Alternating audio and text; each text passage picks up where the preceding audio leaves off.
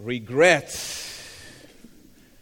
Ain't nobody got time for that when I think about the way he loves us. What a thing to revel in. Do you believe it? Man, it is a, glorious thing. And, and honestly, there's just a fresh sense of his love in this place here this morning. And I trust that you won't leave here Uh, without leaning in and dialing into a sense of the unbelievable truth and reality that you are loved by God. It's who you are because He's a good, good Father. That's who He is. What an amazing thing to declare. Well, my, my name is Kondo. I get to serve as one of the pastors here um, at Mission Point. And um, again, if you're a guest with us, so glad uh, that you're here. You are joining us um, in the middle of a journey through the New Testament book of Ephesians. And in this journey, in this study, we are asking uh, the significant question what does God, this good, good Father, say is most true about us? One of the things we've been saying over and over again for the past number of weeks, what you believe to be most true about you has a profound way of determining your disposition, your decisions, your direction, and in so many senses, your destination in life. And you know as well as I do that we can go for our entire lives believing something that's not true, believing lies spoken over us or born out of our experiences and what we believe will determine how we live. You know as well as I do that we can go the entirety of our lives and be unaware of glorious things that are true about us and miss out on some of the fullness that is available to us. And so, in this journey, we're asking the question what does God say is most true about us? What does God see and say about us because of the work of Jesus Christ because that's what we want to believe most. That's what we want to most have influencing our disposition, our decisions, our direction, and in so many senses, our life's destination. And so we're going to continue that journey this morning. If you have a copy of the scriptures, um, meet us in Ephesians chapter 1. Ephesians chapter 1. And we are going to uh, look at a section of scripture from verses 13 through the end of verse 18. Um, we've skipped a couple of verses in there. Verse 11 and verse 12 talks about being chosen and being predestined. We're like, that's too complicated to deal with, so we're going to just skip that and jump right to verse 13. Now, if you've been here with us, you know that we talked about that a couple of weeks ago. And, um, and if you haven't had an opportunity to catch up, please do that. Uh, free online, missionpoint.net. You can watch or download or listen to that message. But this morning we are going to just continue. We're going to read through this section of Scripture and just make a number of observations about what God says is true about us. Ephesians chapter 1, verse 13. Um, here's what Paul says He says, And you also were included in Christ when you heard the message of truth the gospel of your salvation.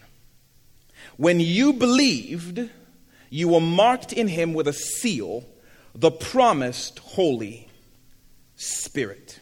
Um, before Paul goes on, it's almost as though he takes this intermission, almost as though he takes this quick little sidebar to let the Ephesians know hey, sidebar, real quick, just to remind you, all of these flooring truths uh, that we've been talking about, they belong to you.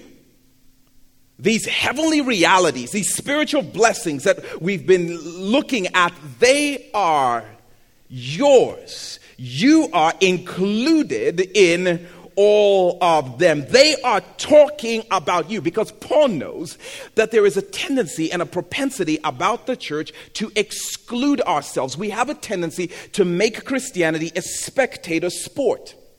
And we have a tendency of making the truths of God something to be studied and observed at a distance. And before you know it, the church starts to say things like, Ooh, Man, did you see what God did back then through Moses? Ooh, did you hear what God said to Elijah? And ooh, did you see those promises that he made to the early church in the book of Acts? And Paul says, sidebar, you're included. These promises, these truths are talking about you. In fact, we're about to look at some truths th- that you're going to need to be reminded belong to you. Do not exclude yourself. Jesus Christ lived the life we couldn't. Jesus Christ died the death we should have. And then Jesus Christ rose to offer us the life that God intended for us. And what he's saying is if you've heard that message and you've believed it, that moment you become included in all the truths and all the promises in all of the scriptures. They are yours. So don't sideline yourself when you run into some truth that seems just a little too glorious to apply to you. You are included. And then Paul kind of closes his sidebar and then continues unraveling some of the glorious truths and realities that are ours, that we are included in. And look at what he says again, verse 13. And you also were included in Christ when you heard the message of truth, the gospel of your salvation. But hearing is not enough. When you believed, you were, he says, marked in him with a seal the promised Holy Spirit. Whoa, whoa, whoa. So, what Paul is suggesting here um, is that when you place your trust in the person and finished work of Jesus Christ, something entirely supernatural happens to you. Now, some of us, I think, can remember back to that vivid moment, that vivid experience when this happened for us. But, but for most of us, we didn't even realize it was happening. We didn't realize at the moment we believed the gospel, we experienced a holy invasion the Bible teaches, and Paul's reiterating that truth right here in this passage, that when you said yes to Jesus, God, the Holy Spirit, moved in and literally took residence in your body. Now, I don't know whereabouts in your anatomy he resides. I don't know all of that. But if you're a Christian, you house God. The Holy Spirit lives in you. Now you can start to understand why Paul might want to take a sidebar just to remind the church you're included in this because this is crazy. But you're included. The person of the Holy Spirit, God, the third person of the Godhead, the one who was hovering in the darkness over the uninhabited deep, that Spirit lives in you, the one who split darkness with light, the one who hung the stars in the galaxy, because he is the arrangement, by the way, in, in the Godhead. God's the mastermind. But when he speaks something and wants something to be accomplished in the earth, guess who carries it out? It's typically the Holy Spirit who's bringing light out of darkness and life out of death. And he's saying, that person, um, yeah, so he lives in you. And all of the person of the Holy Spirit, by the way, not just a piece of Him, not just a part of Him, not just a portion of Him, because you know as well as I do that you can't have just half of a person move into your house.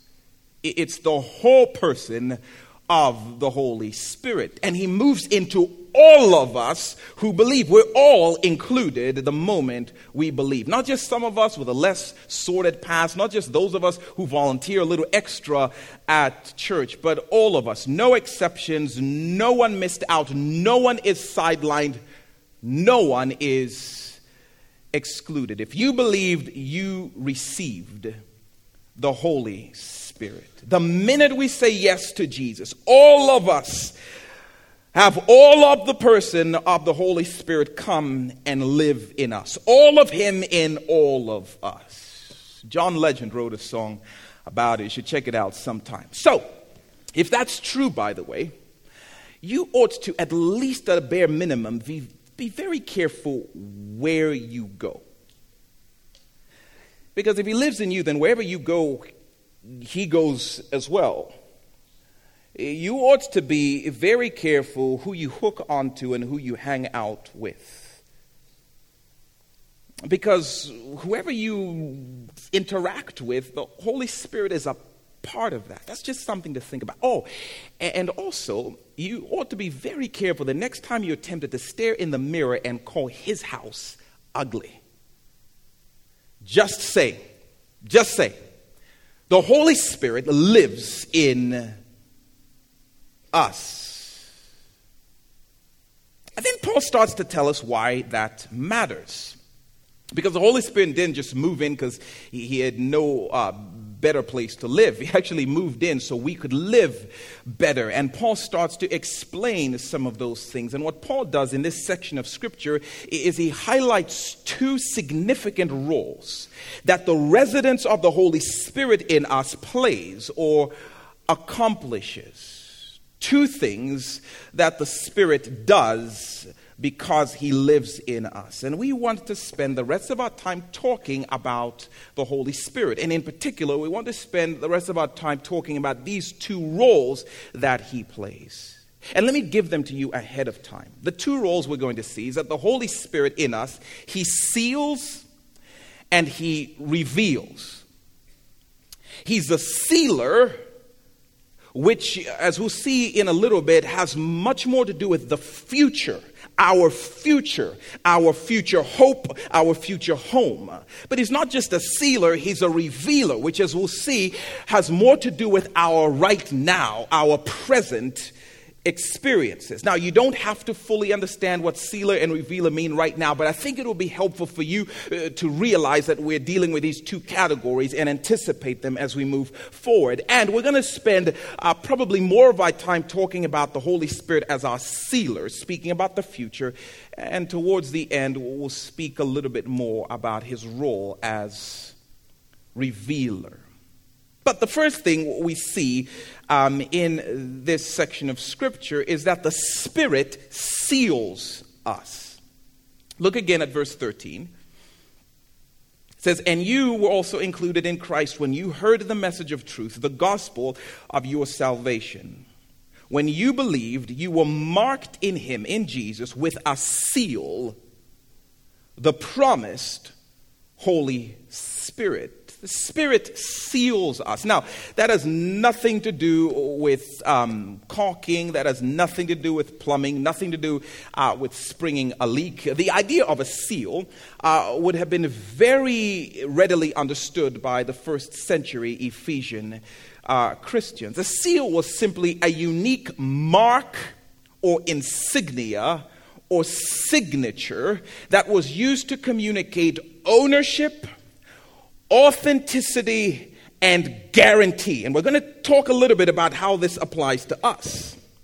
A unique mark or, or signature or insignia that was used uh, to speak of or to communicate ownership, authenticity, or a guarantee. And so in the first century Roman times, I'm sure you've seen this. A king might have a ring with a signet on it. He might have some kind of, of a royal seal. And wherever he put that thing, that was his way of claiming royal ownership. And emperors would do that. Um, and, you know, we've seen this even when Jesus was buried in the tomb. The emperor put his seal on it. This is a matter of royal affair, a seal. Um, in that sense, what Paul is suggesting about us is that the Holy Spirit um, is God's unique mark of ownership and authenticity and guarantee in us. Uh, let's talk about that for a, a, couple of moments. Those three senses in which the Holy Spirit seals us. And the first, again, is this idea that He is, as a seal, a seal of ownership. Seal of ownership. Um, when uh, I was younger, um, there were a couple of things that were true about me and my siblings. And number one, we were incredibly liberal with helping ourselves to things that did not belong to us. Number two is we're incredibly conservative at sharing things that did um, so we were stingy stealers in the Simfukwe home. That's just the way it was. It was a dog rob dog world in that situation. And the only way you could hope to survive in that kind of a hostile environment is if you were really, really smart, which again, P.S. explains why I'm standing here right now telling you the tales, these stories. Um, but if you happen to have something that was precious to you, that clearly you had no intention of sharing if you had any hopes that this precious thing would survive. And by precious, I mean something like um, this, like a Snickers bar. Um, that's what I mean by precious commodity. If you owned a Snickers bar uh, and you hoped that that thing would survive among the stealing Simfukwe's through the night, you would seal it. That's what you would do.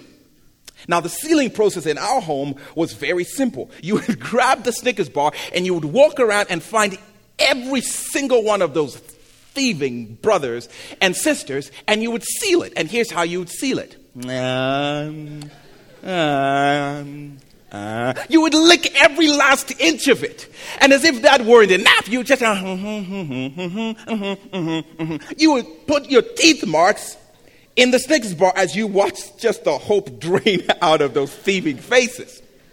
And then you would even do one of those arrogant things. You'd put that thing in full display uh, for your siblings to see it. Because every time they even thought about approaching and touching, they would see those molar marks. Uh, they would see that spit streak, and they would be reminded that thing is sealed. It is owned by Kondo. Touch, and you die. Plus, it's kind of gross to touch it and therefore your property would survive through the night. When I was in boarding school, um, all of us had white shirts, and if you hoped that your shirt would survive laundry day, you had to figure out a way to get a permanent marker and permanently mark a unique seal either on the name tag, on the tag um, on the back of the shirt, or some unique location on the shirt. So if there's ever any dispute, you'd be able to come and say, mm-hmm, um, left inside armpit, thank you. And your seal would be revealed, and everybody would know, yep, that is my shirt, please leave it alone. It's your way of saying mine. Please do not touch. And in the least gross way possible, the Holy Spirit is God's unique mark. He is God's royal insignia on his people. Because I don't know if you knew this, but God is highly territorial with us, does not share well with others. The Bible refers to him as an intensely jealous God. How it speaks of him. And so he seals us with a mark. It's his claim of ownership. And that claim, that mark, is the Holy Spirit. He wants everyone to know mine. This one belongs to me. And that means, by the way, a couple, a couple of quick things. Um, eh, number one, it means you're safe. If nothing else, it means you are safe. I mean, when those devils come sniffing around to steal or to kill or to destroy, they take one look at you and immediately they see God's mark, God's seal. And they know, mine, tamper, and you die. That's why uh, demons can't mess with you without the exclusive permission of God. Now, I don't understand why God allows certain things to happen to us. I don't get that. But what I do know is that nothing gets to us without getting through Him. That's part of being sealed by our God. We are safe, which means, by the way, He will never lose us. And it means no one can ever take us away from him. It's such a reassuring thought. But it also means that we are owned, right? Because the seal on us is God's seal, the Holy Spirit. Now, we're in this kick, honestly, where we are constantly asking questions like, Tell me, what are your desires and dreams for your life? Tell me, who do you want to marry? What do you want to be? Where do you want to go? What do you want to make of your life? And I'm like, excuse me, Bon Jovi, it's not your life. Right? The most appropriate question we can ask if we have hopes of living meaningfully is God, since it's your seal, it's your life. In fact, 1 Corinthians 6 says, I bought you at a price, you're mine. The best question we can ask is what do you want? What are your dreams? What are your desires for your life? Which I happen to be hauling around because, after all, we are not our own. We are His. The Spirit is a seal of ownership. But uh, the Spirit is also a seal of authentication, it is a seal of um, authentication. In, a culture where forgery and counterfeiting was a common thing, it, it, obviously became necessary to figure out a way to make sure that a, legal document or a monetary unit um, was genuine. And so you would uniquely sign it or you would imprint some kind of insignia, a seal, to authenticate that this thing is the real deal. Now, we understand that. We do that in our culture, this sealing for authentication um, concept. I'll, I'll, give you an example. Mystery of all mysteries. I have on me a, a $20 bill. Um, Andrew Jackson is on the cover of this magazine, uh, apparently. Um, and in order to make this hard to counterfeit, it is covered with a bunch of seals, a bunch of watermarks. In fact, on this $20 bill, if you hold it to the light right there, there is the watermark of the face of AJ that is embedded into the paper on which this money is printed, making it really, really, really hard to counterfeit, but also making it recognizable in the event that someone should attempt to insert a forged copy into circulation. Now, again, I realize this is not kind because um, for you college students, let me start again. This is a $20 bill. It's uh, money. But I'll tell you what, first college student who makes their way up to the front can, can keep it. So, um, let's see um, how the shame game works. So, um, it, it's yours. You know, it's kind of like the spiritual blessings are ours if you just reach out and take it. But while you guys are debating, uh, let me carry on. Uh, whenever you guys are going to be distracted till a college student is like, is he serious? is my, just kidding. No, it's, it's a real deal, by the way. Um, not even forged. Whenever I travel, um, I will go to the airport, and one of the things that they will do is they will grab my passport and they'll take this really fancy light and they'll shine this ultraviolet thing on it. That's what I'm talking about right there. That's. Man, that's awesome. That is awesome. Congratulations. Um, but they will. They'll take this ultraviolet light and they'll shine it on the pages of my passport. And it'll reveal this unique watermark this unique seal. And if that seal is not revealed under the ultraviolet light they know immediately you're an imposter. You're not getting into this country. You're not getting out of this country. You're just going to tom hanks in the airport for however long. I don't know how it works but they won't let you travel without a genuine article. The holy spirit in us is the seal authenticating that we are genuine children of God. Now, that might seem like a simple fact, but I think for the church, this is important for us to hear. I think it's really huge um, for us to be aware of because the Lord says several times in His scriptures something sobering. And what He says is, in my church, there are a lot of posers. there are a lot of imposters. They look the part, they play the part, but they are not the part. Now, listen, you may be able to pull that off with everybody else.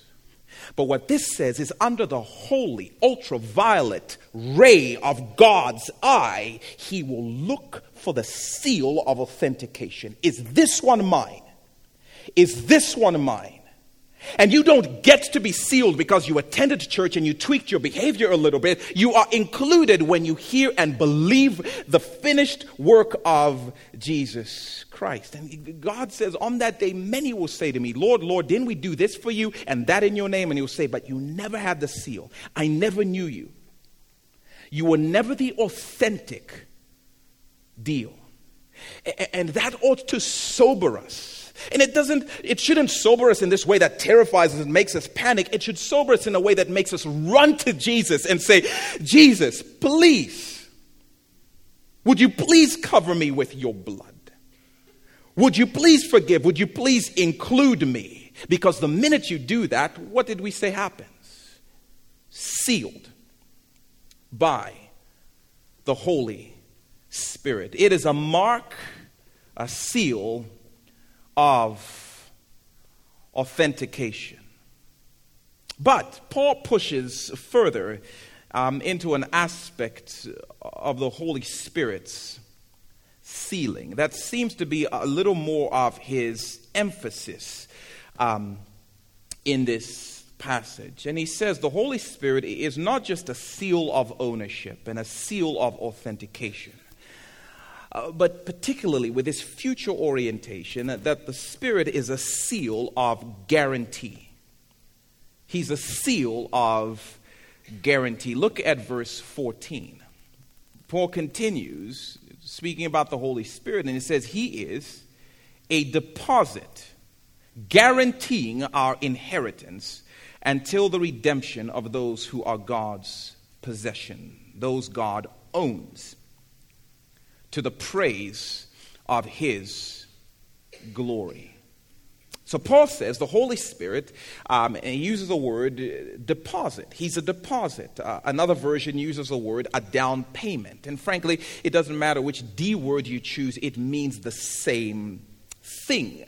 Uh, in our culture, as was true in their culture, when you wanted to hire somebody to do some work for you, you would give them what was referred to as arrabon, um, a down payment, a deposit. And what that was, was a portion of the full payment to be given pending the completion of the work. In other words, I'll give you a part of it now, and I'll give you the rest of it when you finish the job.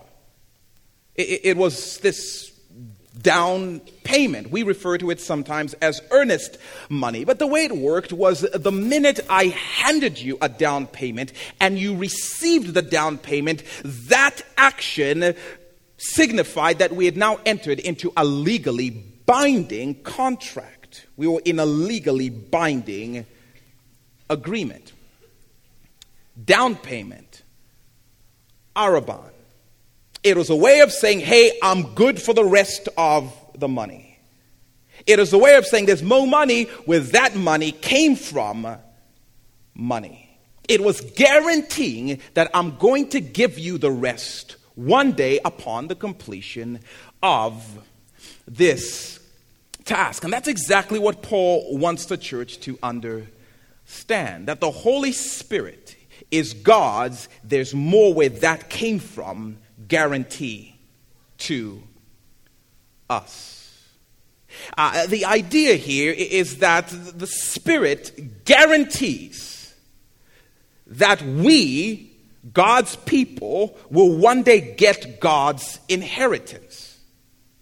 That's a good guarantee to have. It's the guarantee that God will give us the rest of everything He has promised to give us in Jesus Christ when our work on earth is done.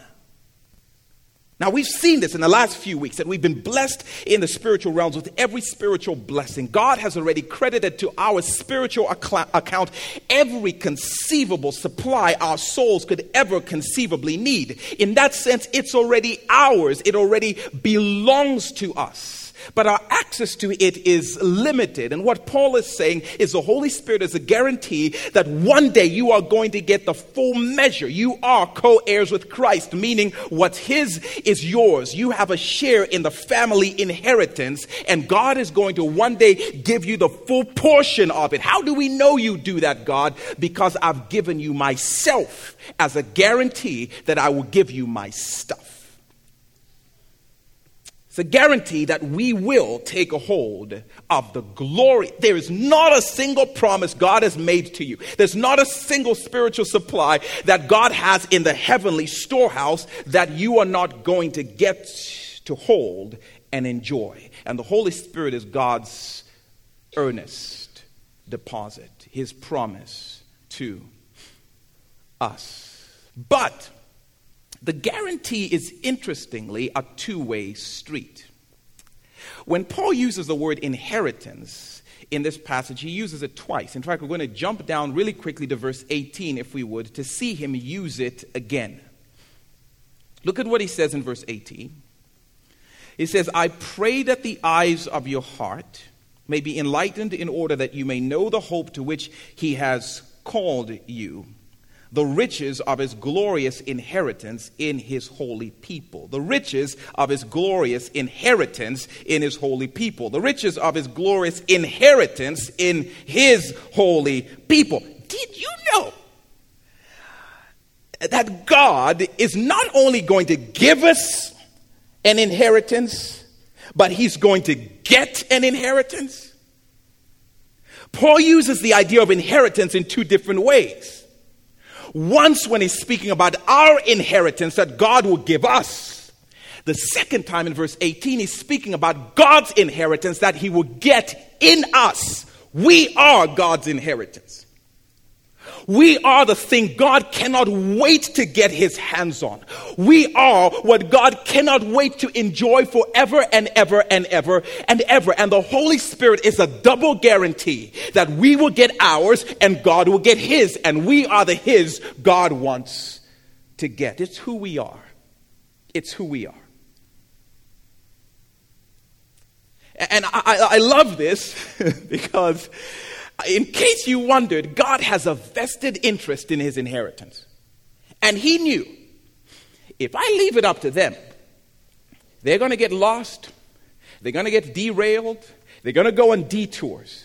So, to ensure that I get my inheritance, to guarantee that I get mine, I'm going to send myself to live in them. Because if anyone knows how to get to me, it's me. So the Spirit guarantees not only that we get to where our stuff is, but that we get to where God wants us to be. We are His inheritance.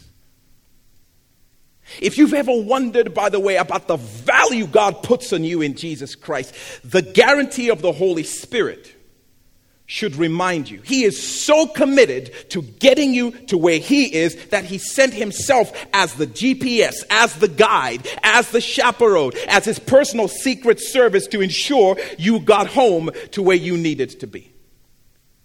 That should be good news for us, by the way, because some of us are in dark places right now where everything feels like it's broken and we feel like we're entirely lost and all we can see is pain and confusion.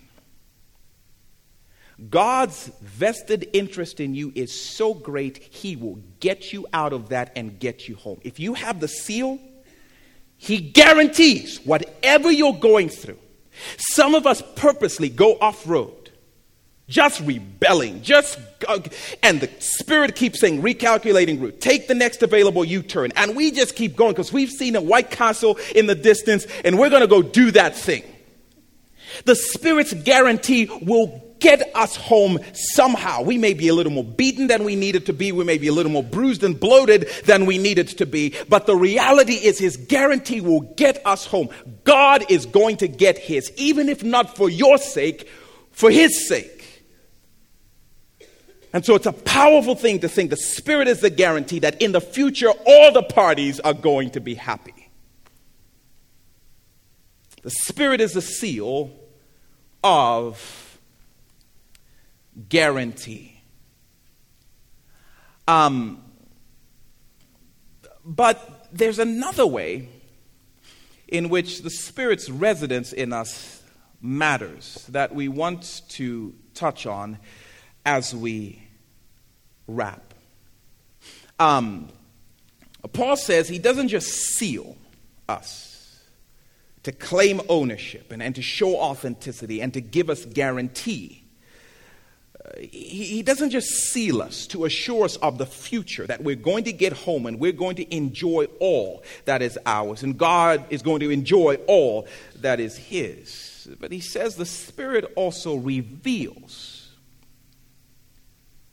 not just our inheritance for the future in the sealing sense, but he reveals Jesus and our inheritance to us now. He seals us, he's going to get us home, don't get me wrong. But what Paul says is do not miss the fact that the Spirit of God wants to reveal, he wants to bring a little bit of home to you now. He's going to get you to your inheritance, but he wants to bring a little bit of the inheritance to you now. And look at what he says in this prayer, this beautiful intercessory prayer in verse 15. He says, For this reason, ever since I heard about your faith in the Lord Jesus, and your love for all God's people. I've not stopped giving thanks for you, remembering you in my prayers. I keep asking that the God of our Lord Jesus Christ, the glorious Father, may give you the Spirit, the Holy Spirit, of wisdom and of revelation, so that you may know him better. And verse 18 says this I pray that the eyes of your heart may be enlightened in order that you may know the hope to which he has called you, that you may know it now the riches of his glorious inheritance in his holy people. What a powerful prayer. Um, I'm going to show you a picture. Please shout out the answer if you know who this is. Please.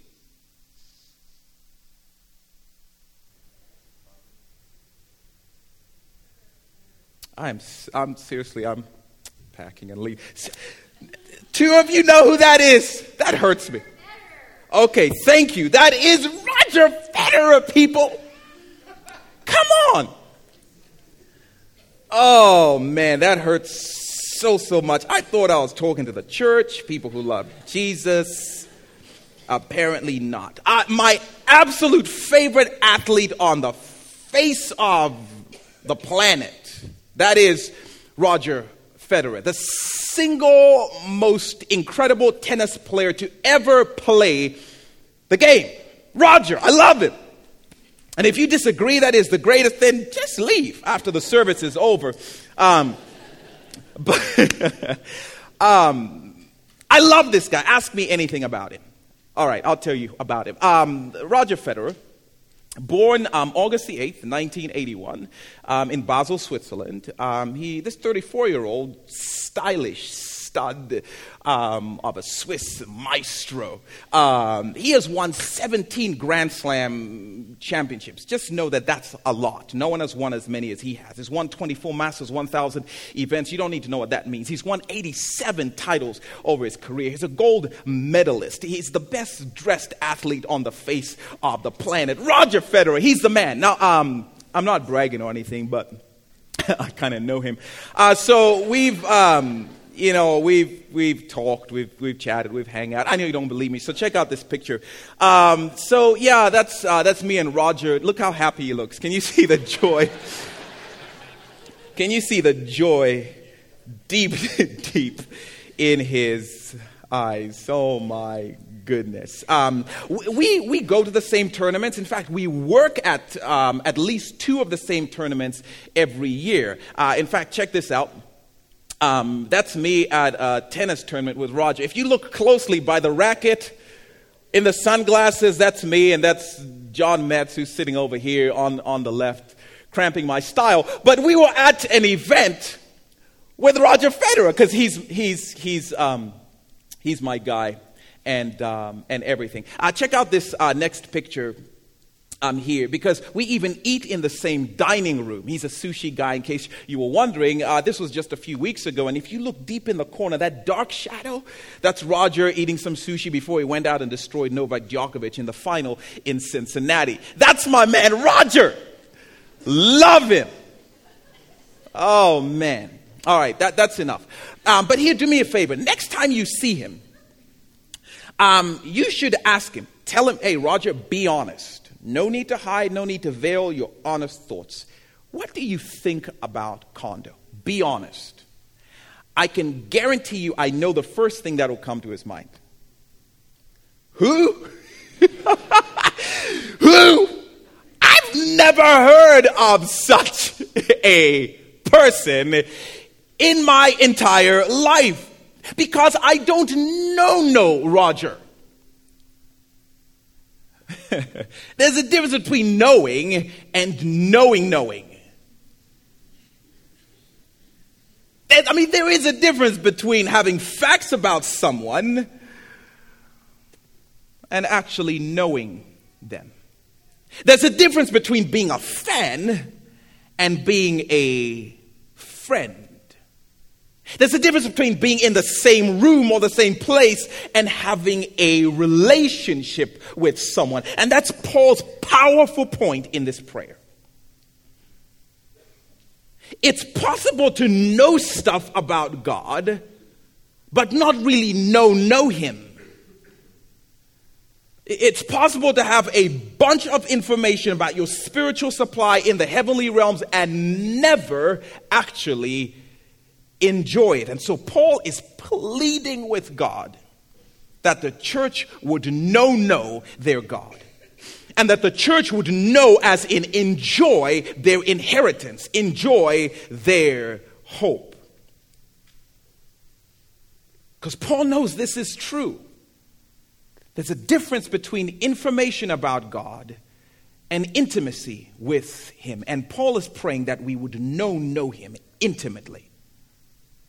A difference between exposure to His truth and experiencing it. There's a difference between tweeting the things you're learning about God and actually tasting the realities of His promises. And the sad thing is, many of us in the church are tweeters. We are fans of God. There's a difference between attending and working the same weekly event as God called church every week and being acquainted with Him.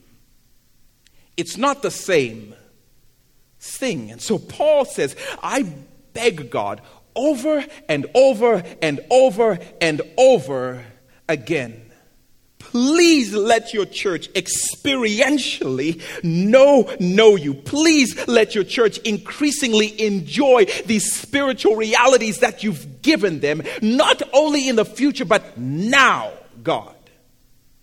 Please let the church enjoy these things now. And what Paul is saying is for that to happen, there is only one way. One way for God to become real and for us to really know Him. And that's if the Holy Spirit reveals Him. And so he prays for revelation. Revelation.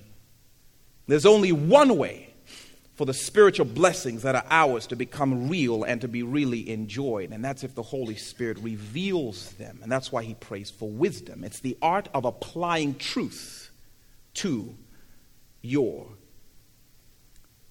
life.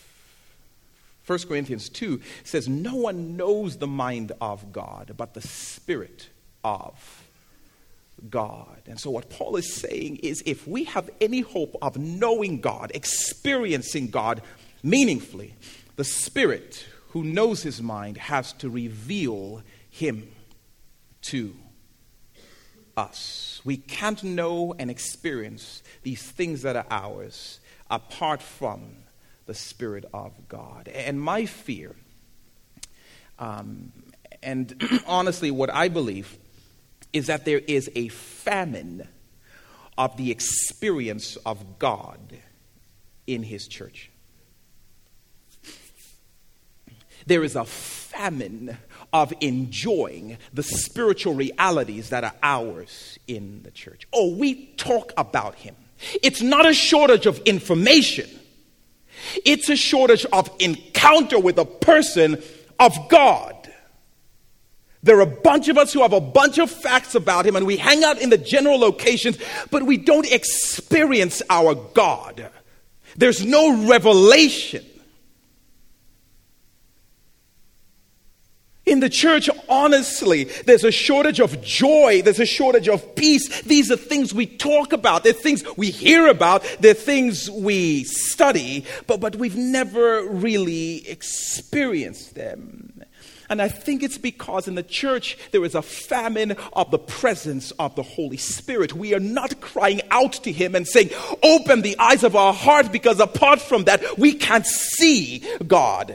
And these spiritual blessings are spiritual, so it might help to have somebody spiritual introducing them to us. And be honest, when was the last time you'd say, I encountered my God and I reveled in his joy?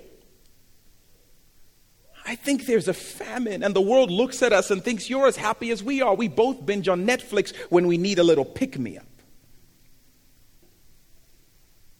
God is saying, I want to know you. You are my prized possession. And if that's going to happen, it's not going to happen because we study more alone. It's not going to happen through a devotional. It's going to happen because we as a church realize our desperate need for the Holy Spirit to open our eyes and give us sight and give us vision into things which we otherwise cannot see.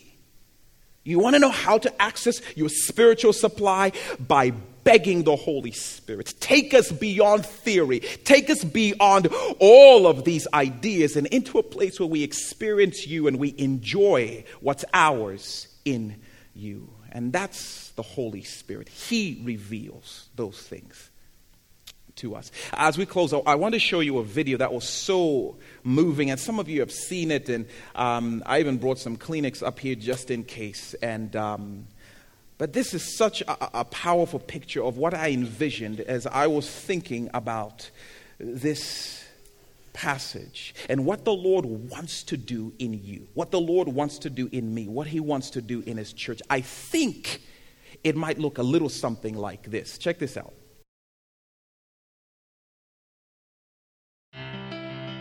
Recording, Lachlan. First hearing. First hearing aid.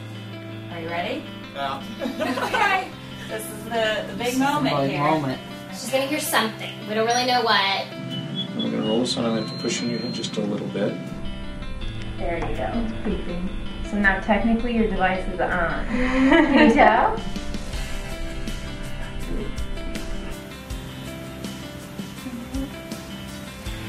You said you hear it. Hey, I sound. You're hearing yourself better. Okay, you can cry. That's okay.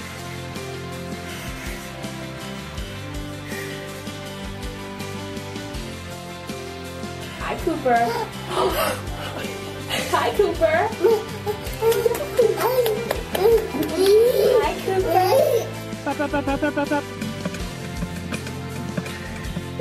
Cooper. What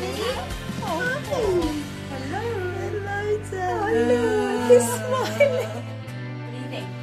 Hi, baby. Sounds good. I know I look like an elderly munchkin, but do I sound like one now? Is it on? My God, I can hear myself. Yeah. That's good. It's okay. blue, Blue, orange, orange, red, red, black, black, oh, purple, purple,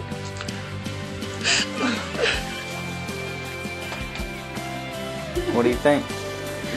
Amazing. what is it like? That's okay. So different, dude.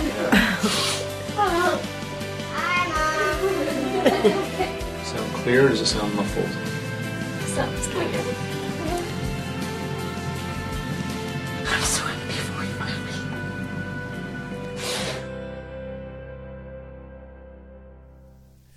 I, I do. I wonder if the Spirit of God doesn't want to take us beyond just seeing, into seeing, seeing, beyond just hearing, into truly hearing, beyond knowing, into knowing, knowing. I'm convinced the Lord wants His church to maybe see Him for the first time, to maybe experience some of these spiritual realities for the first time. And the only way we get to say, it sounds so different. You look so different. Joy feels so different. Is when we pray, Holy Spirit, please reveal our God to us. Please reveal his blessings to us. And so I'd encourage you this week, I don't know what you need, but it's already yours. The question is, can you see it? I don't know what you need from God, but He is your Father, and He's a good, good Father. And so I'll just ask you, would you consider this week just finding some point in the day to say, hey, Holy Spirit, please reveal my Father to me, reveal my stuff to me, reveal the truth of who I am to me. And so, Lord, we praise you for who you are. We thank you that you gave us your Spirit, not just because you want us to get home to where our hope lives but Lord, you want our home to come to us where we live. You want us to experience you. You want us to experience our stuff. And that only happens when we cry out to the Holy Spirit. So help us this week, Lord, to include Him and maybe see and feel and laugh and see for the first time or in sharper colors we never knew existed. It's in Jesus' name we pray. Amen. Amen. God bless. We'll see you all next week.